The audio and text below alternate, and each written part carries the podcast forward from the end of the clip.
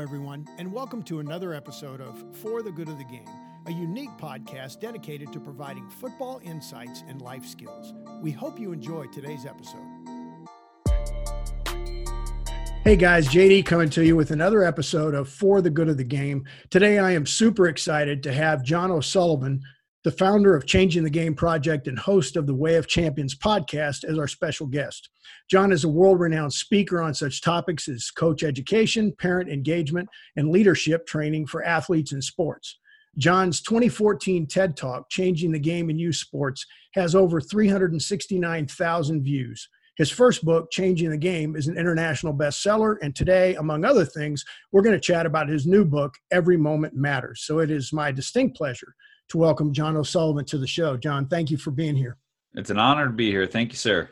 Well, I really appreciate it. I got to tell you, among other things, my motivation for really being involved in youth sports at this point in my life. I'm 61 years old. All four of my children who I coached growing up are all adults now. It my motivation, my why is really what you refer to as the great race to nowhere. So I wanted to give you a chance to talk a little bit about that to lead off the show.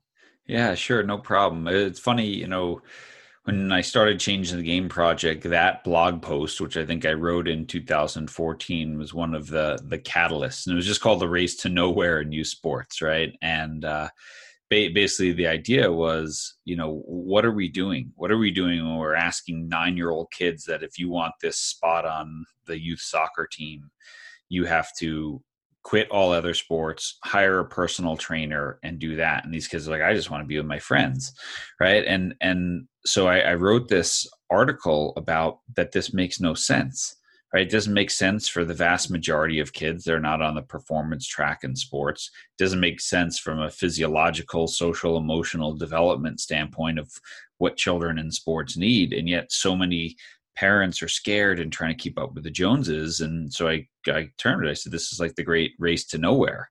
Um, and yeah, that that article like blew up compare you know comparatively to anything I'd written before. Had a million views out the gate, and so it hit a nerve with people who were tired of that race to nowhere.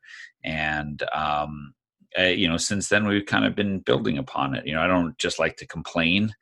I like to give solutions, and and so we kind of write about hey here's an issue. Here's some of the research. Here's some people who are actually solving it.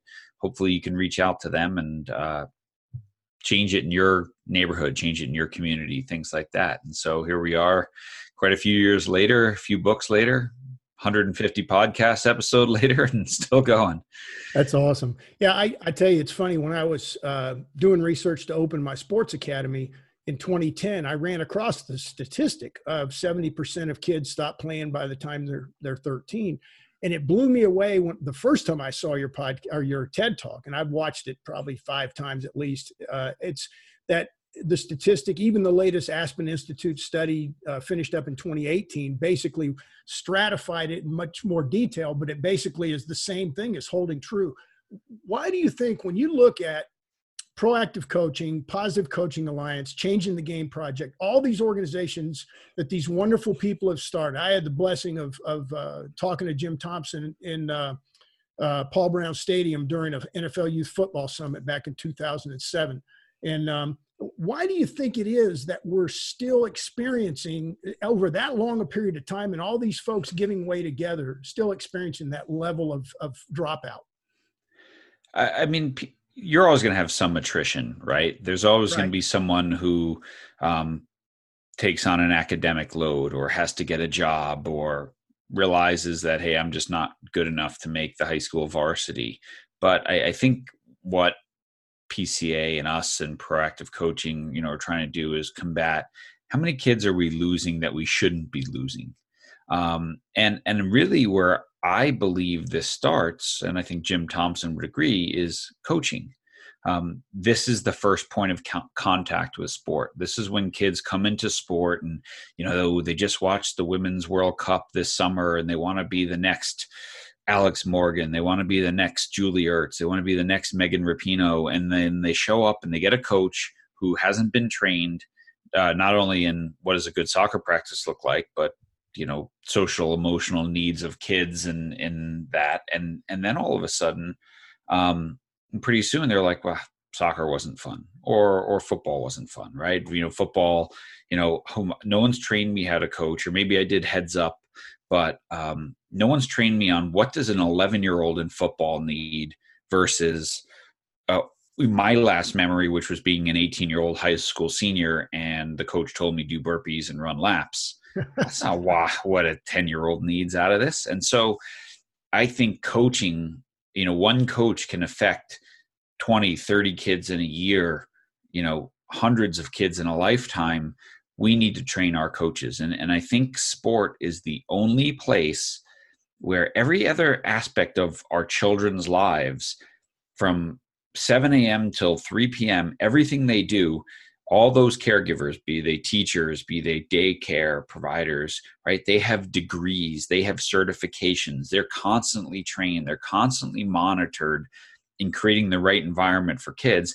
And then at three o'clock oftentimes the only qualification is are you available? Right? And this is what we have to get through. We have to demand more of those volunteer coaches especially um, to be better I agree. In fact, I, w- I want to kind of use that to transition. I, I, was I was fascinated when I first picked up the book, and uh, and for those folks that are listening, the book is Every Moment Matters. Uh, it is it's basically broken down into four parts. It starts out with why do I coach. Number two is how do I coach. Three is how does it how does it feel to be coached by me, which I found fascinating. And then four, a, a new definition of success.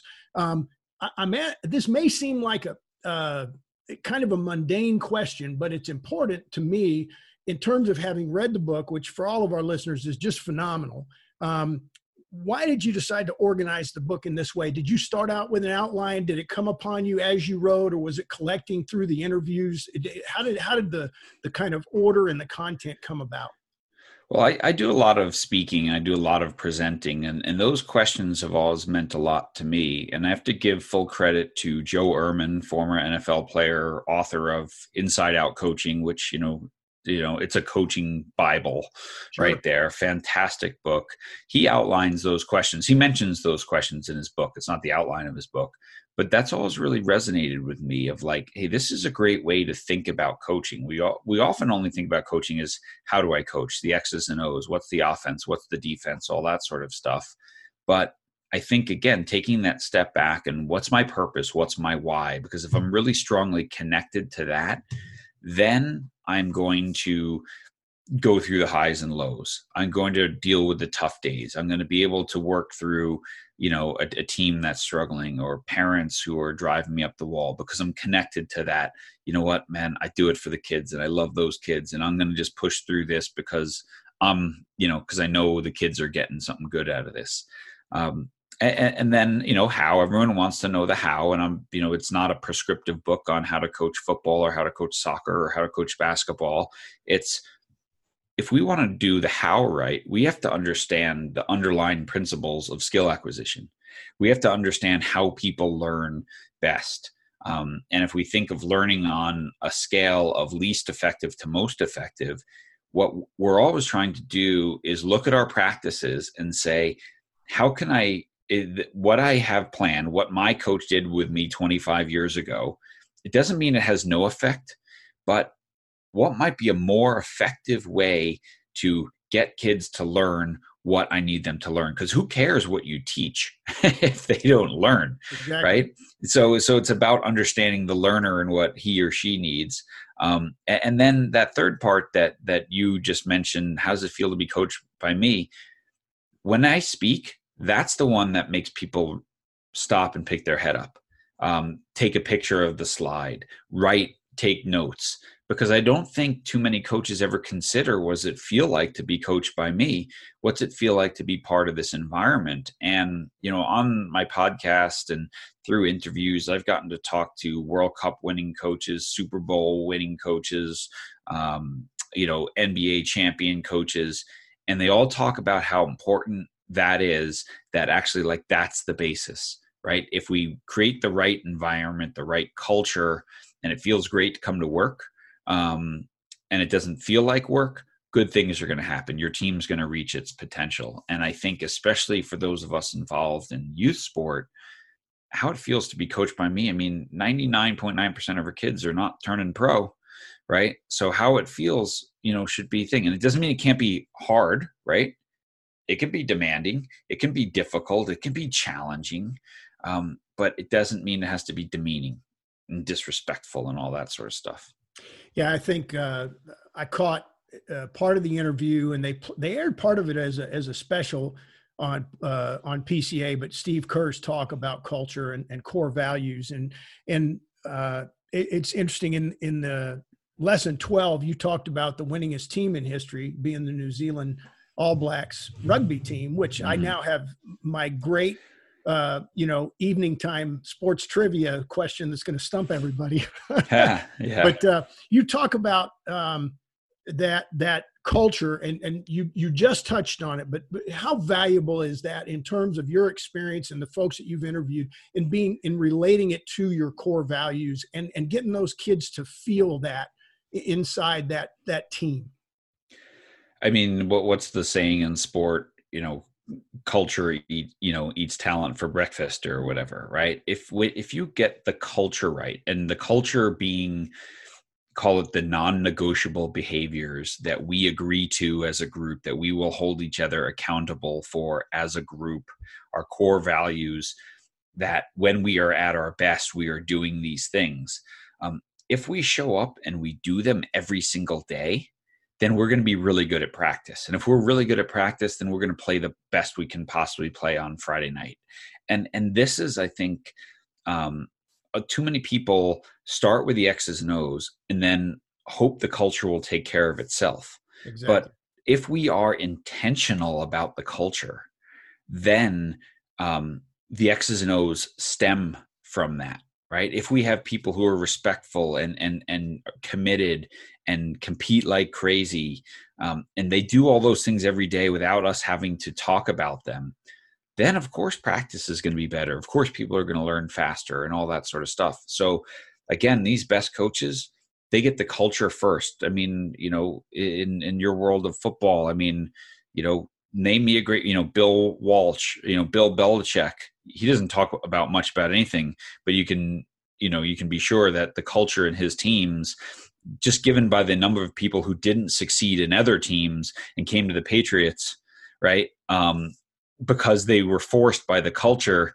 to adapt and be like be more like us exactly. we're not here to be more like you you know yeah the patriot yeah. way the patriot way yeah uh, and and and so on and so forth. You name me a a coach that has more than one year of success and i'll show you a coach that focuses a ton on culture yeah, I, I really liked. There was a kind of a clear thread to success to me throughout the book at all levels, and it was the effect, the the benefit, and, and the importance of effective communication. Talk a little about the important of importance of communication and relationships in coaching, specifically with your players.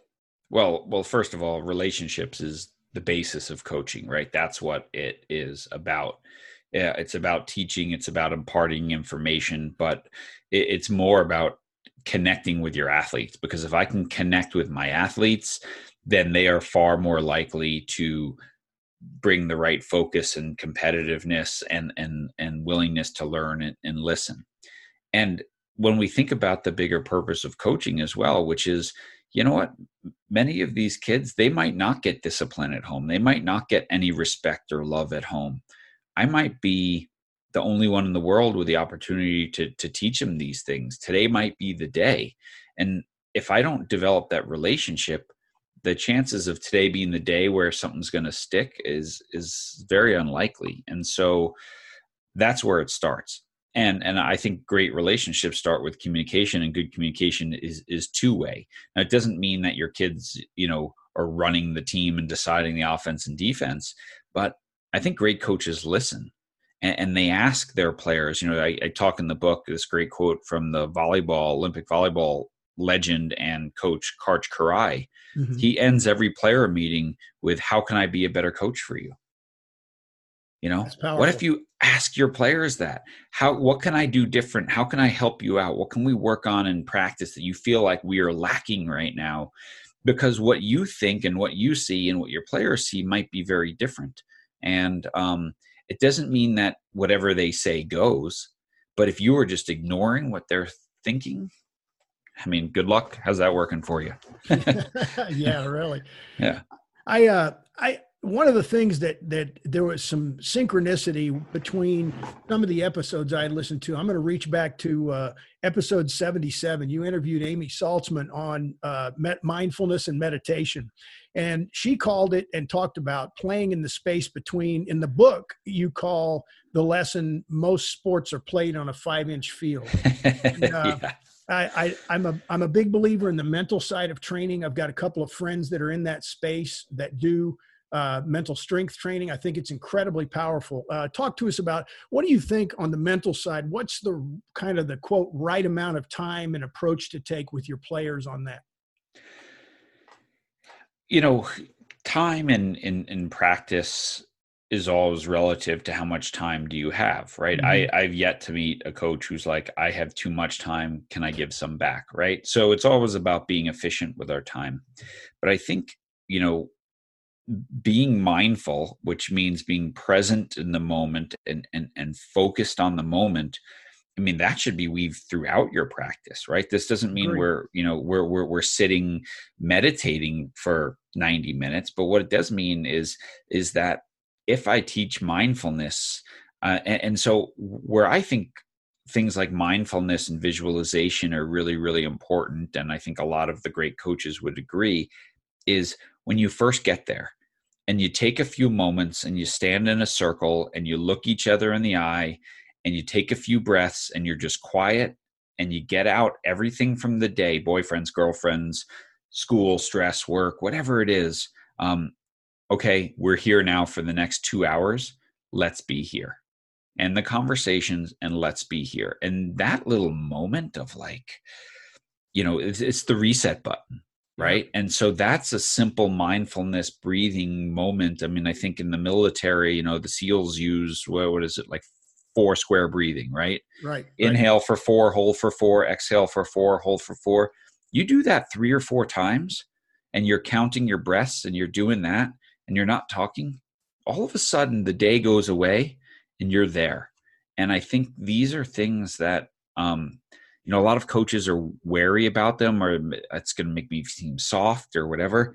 But these are minimal moments that start and end your practice the right way and get people doing the right things sooner rather than, you know, oh, my team, you know, the first 45 minutes, I'm just trying to get them to focus. Well, maybe five minutes of mindfulness might help it really might. Do you do you think that with so much talk about and research into what we call flow state? Now, back in the day, again, I'm older, so you know, back in the day, I, I referred to what I believed it to be to be in the zone. Do you think mm-hmm. that what we refer to now as flow state is kind of the, a restatement or better understanding of being in the zone, or are they kind of different situations? No, I think they're. I think you know, Csikszentmihalyi, the scientist who coined the term flow would would say that they're that's the same thing and mm-hmm. and and so i think anyone who's participated not just in sports but any sort of activity like you know as my wife might tell you when i go fly fishing i'm in flow because she's like where have you been for the last 5 hours? Right? I'm like 5 hours? You got to be kidding me. Right? So um so it's it's being on you know to, to be in flow you have to be challenged but it can't be too hard.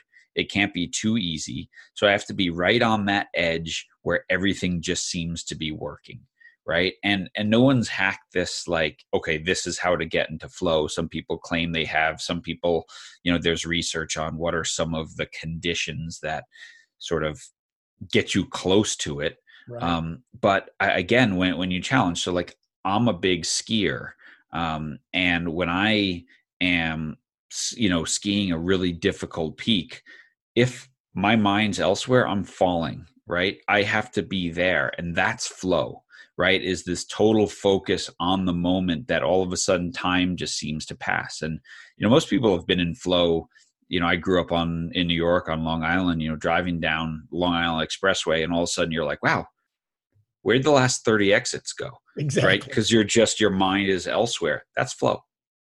Yeah, I, I, it's interesting to me. It used to happen, and I, I was never a competitive runner um, from a distance standpoint, but I used to train with several, when I was in college because they were so much better. It challenged me to get better. And I, I've had those times where the running almost came, became, uh, it was almost like a, an out of body experience, you know, and, and I've had that, that piece where time goes by so quickly because you're in the moment and it slows down. So I think it's yeah. important. And when you can get your athletes focused to be able to get to that point, I think it's, it's really important. I want to shift focus just a little bit. I just attended the uh, USA Football National Conference this past weekend in Louisville, and I know you've been involved with them in the past. Mm-hmm. Um, and you know, our, our friends in Canadian hockey have had the long-term athletic development model for many years and kind of led the way as far as that goes with looking at it. Um, I, I, I, was very pleased based on my previous involvement with USA Football that they have now launched the football development model. Um, as we approach incorporating any kind of athletic development model, um, what what key points do you think coaches should look at uh, within the construct of a development model for for athletes, particularly young athletes below the high school level?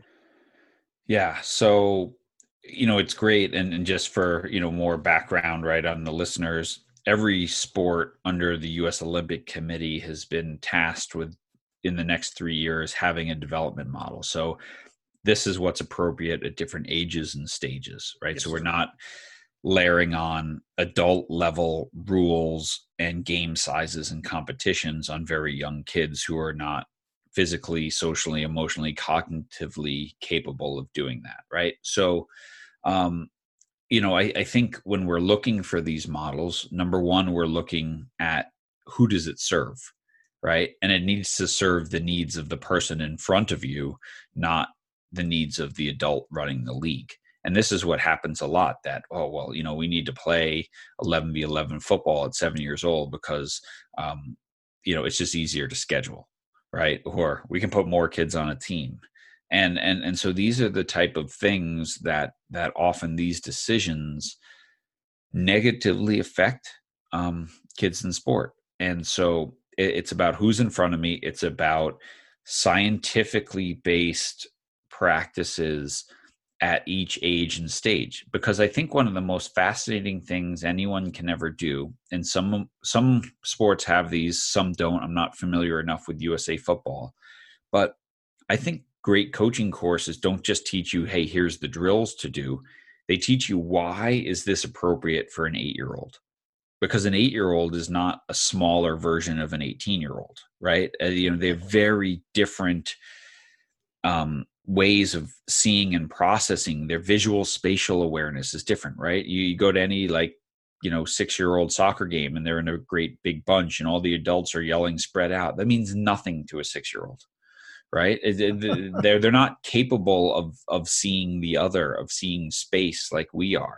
Um, so so we have to create ways that maybe the game spreads them out. So so this is really really important. I encourage all your listeners to really you know pay attention to these things because the you know usa football didn't just you know whip this out in a morning meeting. Like they've been working on this for a couple of years and they've had great people. I mean you know a couple years ago a guy joe eisenman was the head of sport development he's not anymore and i forget who it is now but there are well qualified people who are saying, you know, if they're saying this is what you should do with your nine year olds, it's not to mess you up. It's not to cost you games. It's to keep more kids in the game. And I think that, you know, for all where I grew up in Texas, uh, and when I grew up, soccer was not real big at that point, at least where we lived.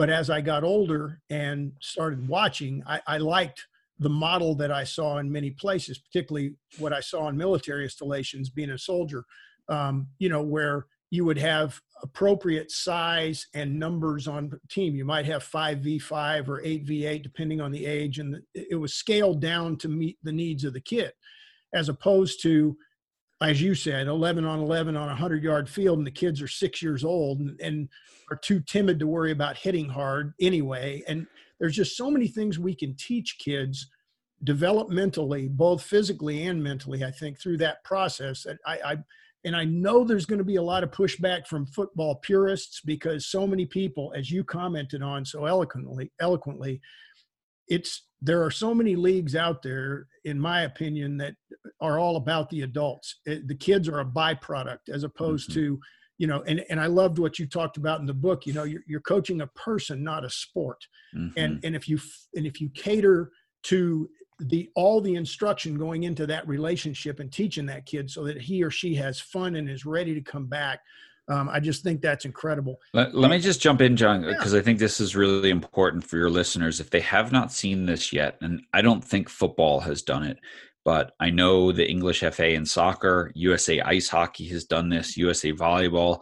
They've created these these videos where they're sort of, you know, like ice hockey plowed off a giant pond and and and made a rink the size of what a rink feel a full rink feels like to a six year old right? So it's five on five this giant rink that's like you know 150 yards long.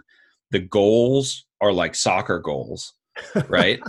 You know because that's the size of a six year old goalkeeper in a full size goal. And you just see these adults who are playing they're like hands are on their knees they're not chasing the puck down they're absolutely exhausted and they're like ah, this isn't fun right? And soccer did the same thing with like you know the corner kick like the adults can't even reach the goal on a corner kick right? Wow. and and and and the goal the goalkeeper is standing in this 25 foot high goal so these big lob balls go over his head right? And they're like this this is terrible right? And so i think this is just this thing right? It, it, what if we did that? Like i wish usa football would do that. Put a giant giant field out there you know 300 yards long and 150 yards wide and make people play football and just like try to chase this guy down, right? you know, the would, the 60 yard screen pass, you know. Um so give, yeah. It yeah. would give the adults a whole and, and a whole, it, you're talking about building perspective and I think that's so it's just powerful. perspective. It's yeah. just perspective. And so I think this is the type of thing that we need to think about. 11 on 11 the football we watch on TV, that is the most complicated version with the most complicated rules made for the people who play the game at the highest level. It's not made for seven year olds. No, I agree. And and despite the fact that I began playing football when I was in third grade, um, I, I have developed as a coach and a parent. Uh, I, I really I really have pretty strong feelings about tackle football prior to the age of 10. And, and you'll, again, the purists will argue all day, oh, no, no, the sooner you get started, the better, and all that kind of thing. But I just think scaling it down and teaching kids fundamentals is so much more important. It, is, and I think you know there's a couple couple things. Number one, you know, when people say, "Well, you know, when I did it when I was a kid, I'm whatever," and you know, I, I don't know how old you are, but you know, you know, my wife's a physician, and and you know she used to say yeah you know what? And and 70 years ago they you know if you had to get your tooth pulled they'd give you a shot of whiskey and say okay hold on right? But we don't do that anymore right? Because we know better. And so i think we know better in in sport. And i think you know with football i am not an expert on concussions. That I, I don't i try not to wade into that area except to say that the more evidence, and this isn't just football, this is soccer, this is lacrosse, this is ice hockey. There's lots of sports.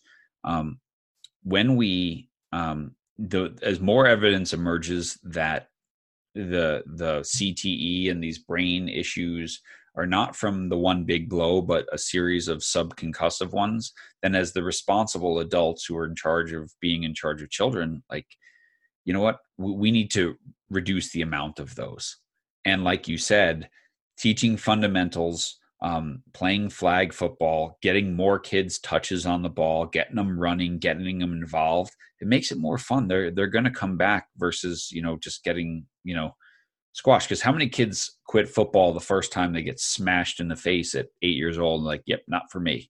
Sure. Right? And and and and why lose them to the game because of that?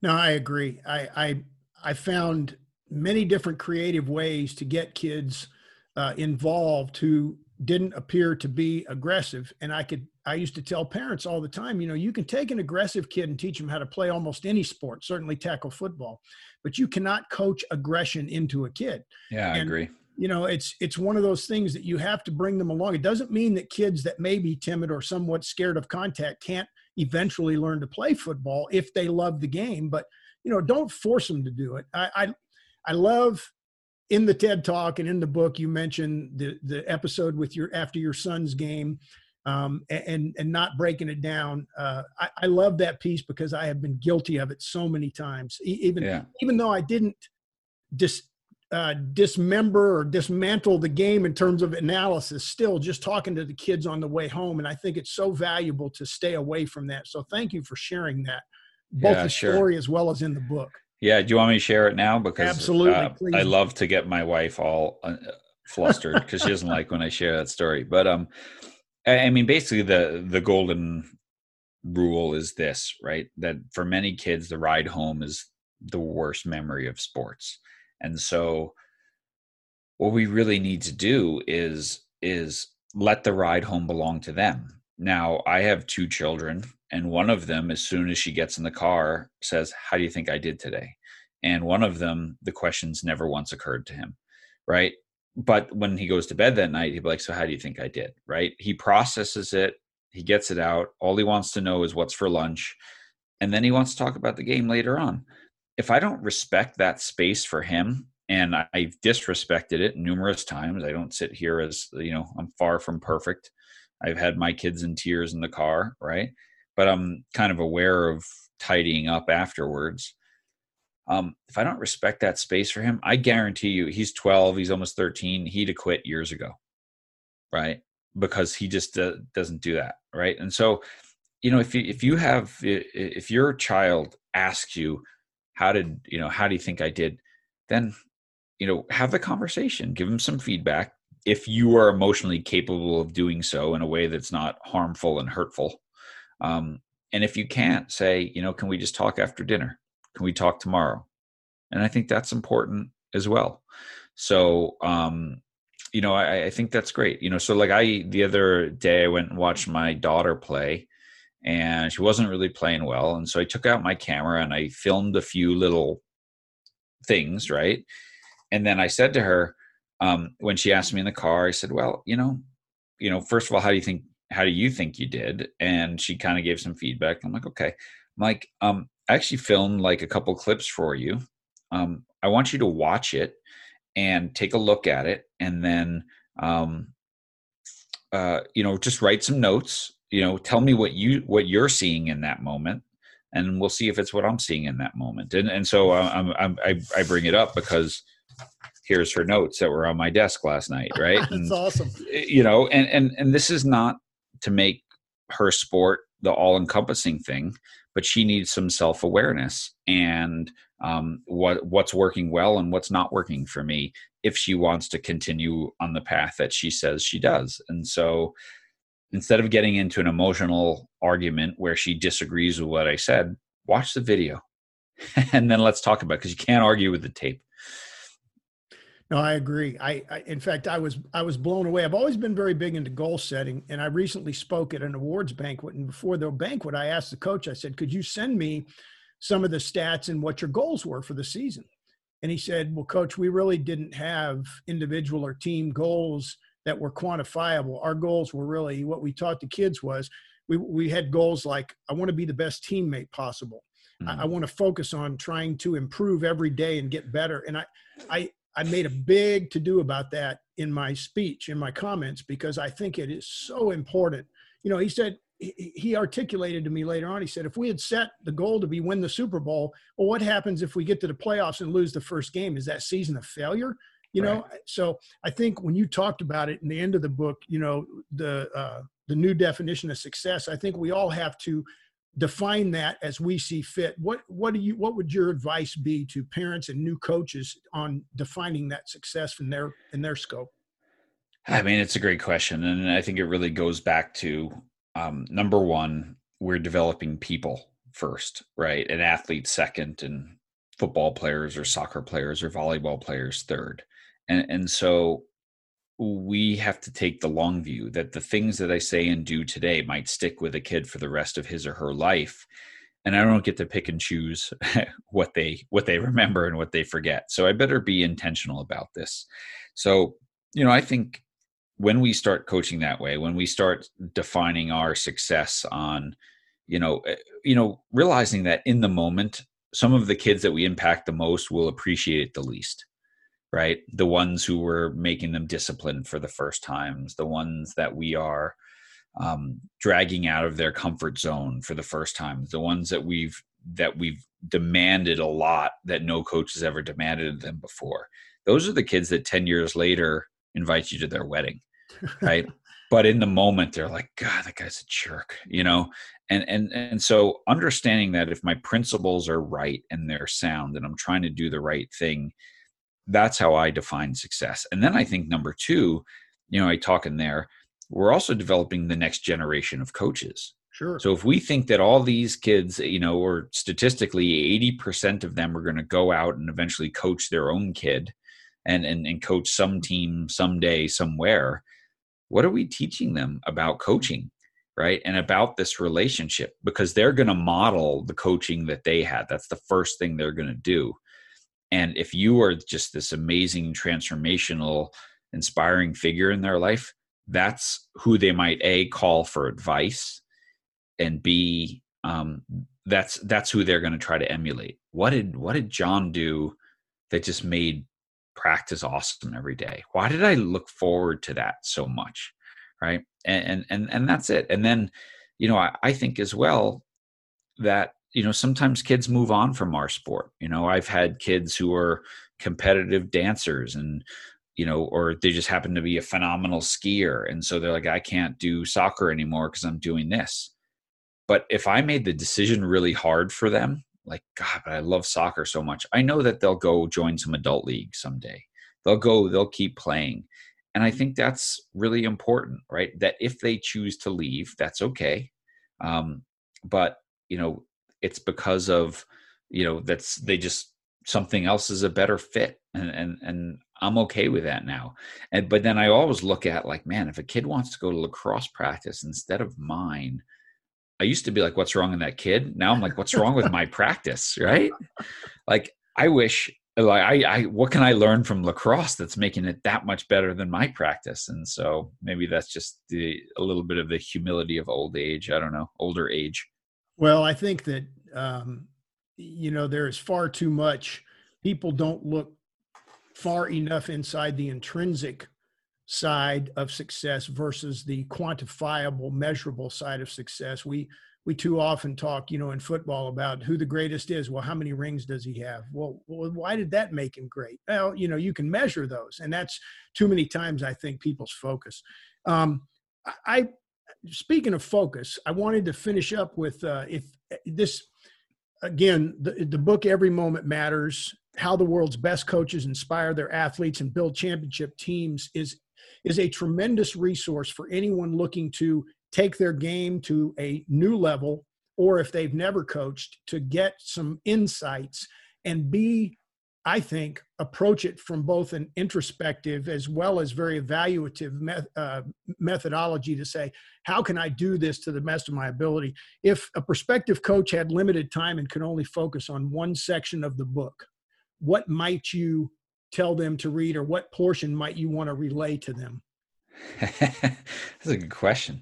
Um, I, I mean, I think ultimately, you know, because because I get that question a lot of like, "Hey, come in, speak. What can you teach that's most important?" Well, I don't know. Every group needs something different, right?